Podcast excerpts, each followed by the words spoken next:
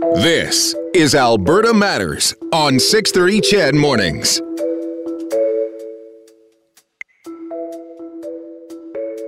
We're talking about Alberta Matters, the booze boom, and how there's a big booze boom going on in Alberta with craft breweries and distilleries and that sort of thing.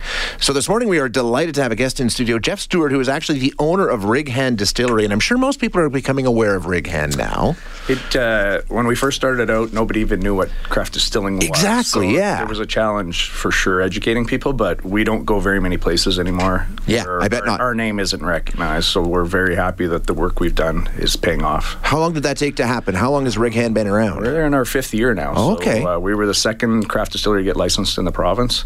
Uh, there's 38 craft distilleries now, so it's Wow. definitely has been booming for sure.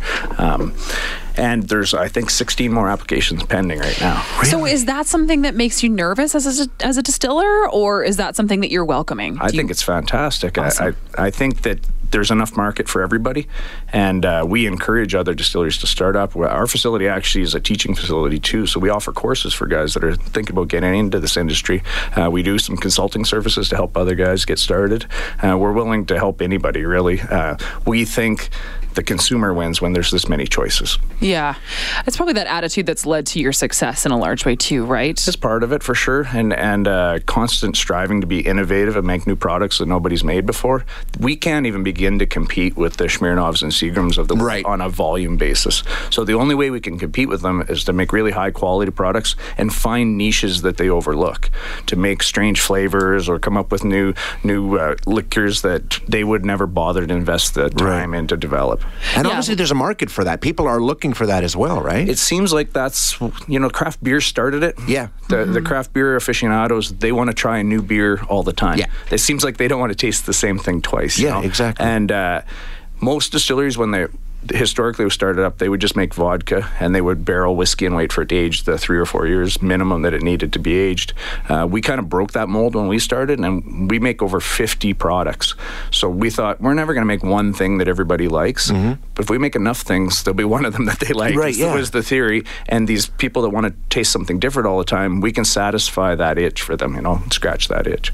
So I guess tell us a little bit about how this all came to be. Was it, were you, like how did you want to start a distillery and what what did you want to start with? Did you want to start with vodkas? Did you want to start with gin and then go from there? Was the idea always to create lots of products? No, it wasn't. Uh, and originally, we weren't even going to start a distillery. Uh, we were going to start a brewery because I thought if uh, the craft beer rules had changed, I thought if you can't sell beer in Alberta, there's something wrong with you, right? Yeah. Uh, and uh, we were on holiday in Ohio, uh, and we toured a craft distillery down there. And I mentioned to the owner that we were thinking about starting a brewery. And this guy told me that I hadn't done my research very well, that I should look at the ratio of breweries to distilleries in places where this has been legal to do small production forever.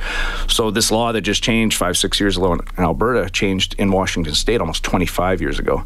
And the ratio of breweries to distilleries down there, turns out, is almost 800 to 1. So, Wow. so the guy had some really good advice. And I, honestly, I'd never been in a distillery before. I toured his facility. I thought, well, this is the coolest thing I've ever seen. I'm going to go home and start one. so, so it was kind of on a whim like that. I, I've had a a couple perfect other- chance encounter, though. well, absolutely, yeah, and it, it was partially orchestrated. You know, I had a friend that, that knew this guy, and he has ended up being a, a great mentor for me over the years. Actually, um, the the making the different flavors was just something that I think we. Uh, we have a short attention span sometimes. Yeah, yeah, I guess that's the best way to explain it. Yeah. And we want to try making new things all the time. So, uh, you know, back when we first started doing this, uh, there was a really steep learning curve. But then once you get to, got a, a good base on how to make a good vodka or Yep. a good gin, then once we knew the rules, then we could break the rules on purpose and try to make things that nobody ever made before. So that's what's really fun about this job is that uh, constant ability to use your creativeness to come up with new things. What kind of production levels are we talking about here? Obviously, you've gotten bigger and bigger over the years, but what kind of output are you guys doing now? So we're uh, well, started five years ago with me and my buddy Mike, and he used to moonshine with me in the garage before this was a legal Yeah. thing to do, and a little tiny still that was maybe 25 liters, and now we've got 34 people that work there, and we're building our fourth still. Uh, we have a 15,000 square foot facility that we've outgrown again. Wow. Uh, and we can we can make 50,000 bottles a week if we have to. Holy Yeah, cow. so we're growing. Uh, we're really looking to export markets drastically Yep, right yeah. now. Um, we're fairly restricted within Canada. There's a lot of interprovincial trade barriers. Yes. yeah. Uh, and it's one of the biggest issues that faces our industry right now. Uh, so we're turning to international uh, markets instead because it's actually easier for me to ship the stuff to Texas or to China or Mexico or someplace like that than it is for me to ship it to British Columbia That's or Ontario. ridiculous. What? It, it, it's bizarre. It, and the governments are working on it and trying to resolve these issues. And it all boils down to taxes, is what it is. Okay. So uh, on one 750 milliliter bottle, there's over $16 in taxes. Holy man. So think of that. You're going to buy a two six. Yeah. Sixteen dollars and forty cents tax on that bottle. No one's gonna that So bottle. the governments are fighting over who gets that tax. Right, yeah, sure, So yeah. uh, the way liquor is supposed to work with taxation is the taxation is supposed to be applied to the jurisdiction where the bottle is sold. Okay. So if I manufacture it here and I sell it in a liquor store in British Columbia, Yep. the federal government gets their share and the British Columbia government would get their share. Oh, okay. Right. But then the Alberta government doesn't get anything. Right. And so they're raising a stink. Yeah, well, the Alberta's the most open province there is. Okay. So They're they're okay with that, but the other provinces aren't. You know, Alberta's the only one that lets anybody come here and put their liquor on the market Yep. and and sell it. There's no restriction. There's no tasting panel. Nothing like that. Whereas in these other provinces, it's it's quite a rigmarole. We we've been trying to get into BC for four years wow. I can't do it. and we keep applying. We've been trying to get into Ontario. We can get. We've ma- managed to get our products into Saskatchewan. Yeah. there's a very high taxation rate there. oh, Uh, yes, there is, yeah. yeah, and uh, and into Manitoba as well. But those are the only two Canadian provinces we've been able to get into. Unreal. So when you're looking at international markets, then you're looking. You mentioned a couple places in the states. Is that kind of the focus? Yeah, so we have an importer based in uh, Dallas Fort Worth because our bottle looks like a drilling rig. Yeah, it's perfect. sense. It would be welcome there. Yeah. So he helped us get our products registered with the federal government in the U.S. and get our facility approved by the FDA. That whole process was a couple of years to get that done, and now we have to go state by state and get the our products approved. So we're approved in Texas and Arizona so far, and we're working on the other drilling states, I call them. Um, we've also got an importer running around in Europe right now trying to market our stuff, and that's really exciting for us because they're talking with Costco and Carrefour and these big, The big, massive big places, ones. right?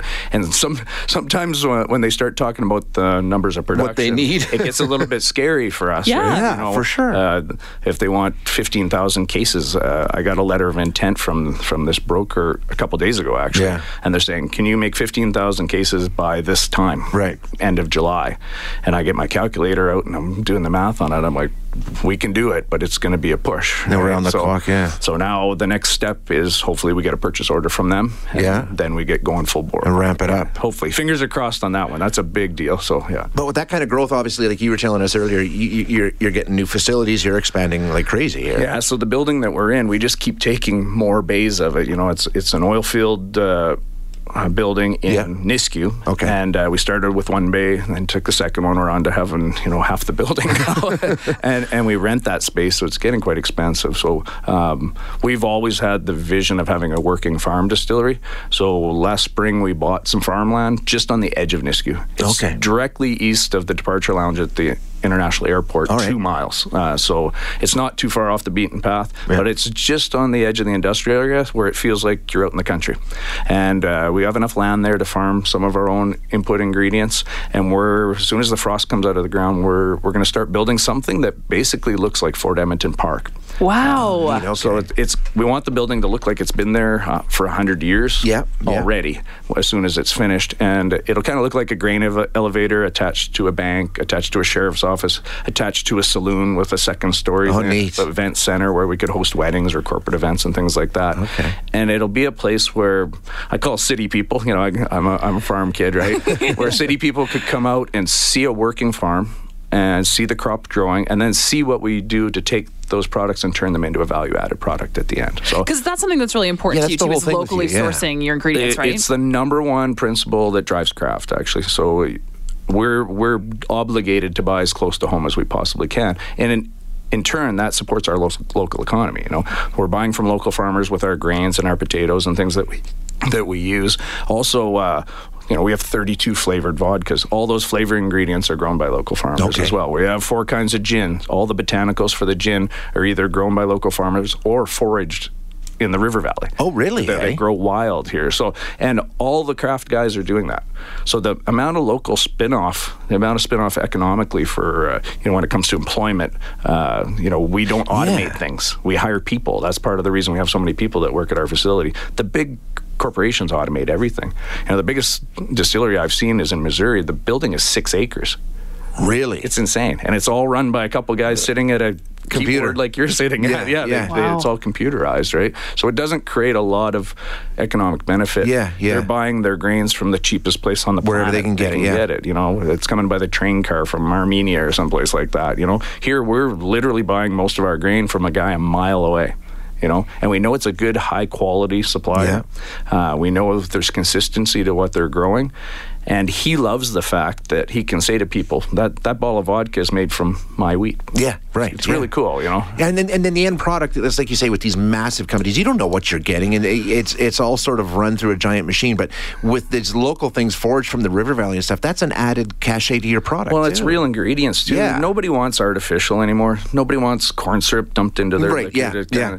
You know, you can go to a liquor store and just grab any flavored vodka from one of the big companies and just turn around the label and read the back of it. Yeah. And it's going to say artificial flavors, artificial Yeah, colors, yeah. corn syrup, and then a bunch of stuff you can't pronounce. Yeah, yeah, yeah. And if you pick up a bottle of craft, you know, our raspberry vodka, for instance, read the back of the bottle label. It says vodka, raspberries. That's it. That's it, yeah. And and I believe the consumer really cares about that. Yeah, right now. I agree. And I also believe that the consumer cares where the end dollar ends up. Absolutely. Yeah. You know, Yes. Uh, the fact that it's supporting the local economy, uh, I think that's a huge thing. It's what craft is doing is building businesses that are the opposite of the Walmart bottle of business. Yeah, Where yeah. when you spend your dollar, it leaves your community and never comes back. Exactly. The money spent at a craft place stays in the community and circulates.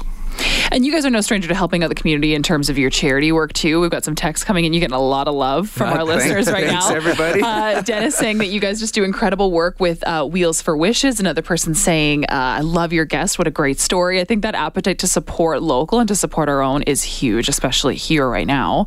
Um, you can people can watch more and see a little bit more about you guys. You guys have a TV show on we, Global. we got lucky, yeah. So uh, Global TV uh, airs a television show called Still Shots, and it's a reality-based show. I don't know if anybody's seen the Moonshiner show Love on Discovery Network. Moonshiners. So it's not as it's not as uh, silly as that show. with the ridiculous characters and the rednecks and the whole It- it's thing. a little more sophisticated, but what we do on, on our program is uh, we show our farmers. Uh, and Yeah. we interview them and they talk about their fourth generation farm and how their little boy can't wait to take it over when he gets older. Yeah. We show some of our process at the distillery. We show the guys down the road from us, uh, Gruger Family Fungi, that take our used grain and turn it into food for their mushrooms. Yeah. We show some of the local uh, pubs and restaurants that serve our stuff. So it's a basically a community program. So our second season just ended at Christmas time. It's a program that airs in the fall. Um, we're pretty excited. We just did a deal with Amazon Prime Direct, and they're going to start streaming our past Nice. episodes here next uh, next month. So we just get some paperwork to finish out with that. So so yeah, it's uh, it's a way for us to get our story out to more people.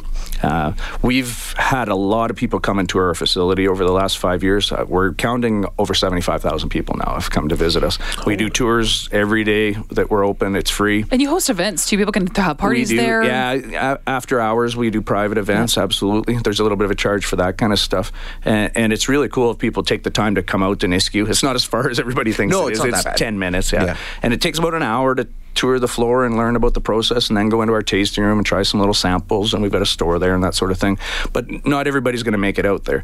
So the TV show was a way for us to get our story that we tell during our tours Yeah. out to more people and and to help promote our partners that we work with that have helped make us successful the last few, five years. So uh, we'll start filming season three of Still Shots in about a month. Okay. And uh, the main focus of this season is going to be documenting the build on The new building. Yeah, yeah. Absolutely, yeah. But we'll still be talking with a lot of our other partners that we work with too. Amazing story that you say you started this in the garage, Yeah. doing it illegally. I mean, five years later, If any we idea got that caught, this would happen? Oh, I know it's big we- trouble. It right? would have been a two hundred and twenty thousand dollar fine. Oh yeah. man! So, don't do this at home. And that's actually still the fine today. If you don't have a license, if you're if you're in your garage doing this, uh, you, you shouldn't be. Yeah, no, and it's dangerous too. It's really dangerous. Yeah, you know, a, a distillery is different than a brewery. Uh, when alcohol goes through a still, as soon as it gets above 55% alcohol, Yeah. uh, It's a bomb. It's a bomb. Yeah, if there's a spark at room temperature and there's vapor, it blows up. Yeah. So that's part of the reason why you don't see distilleries on Jasper Ave. Right.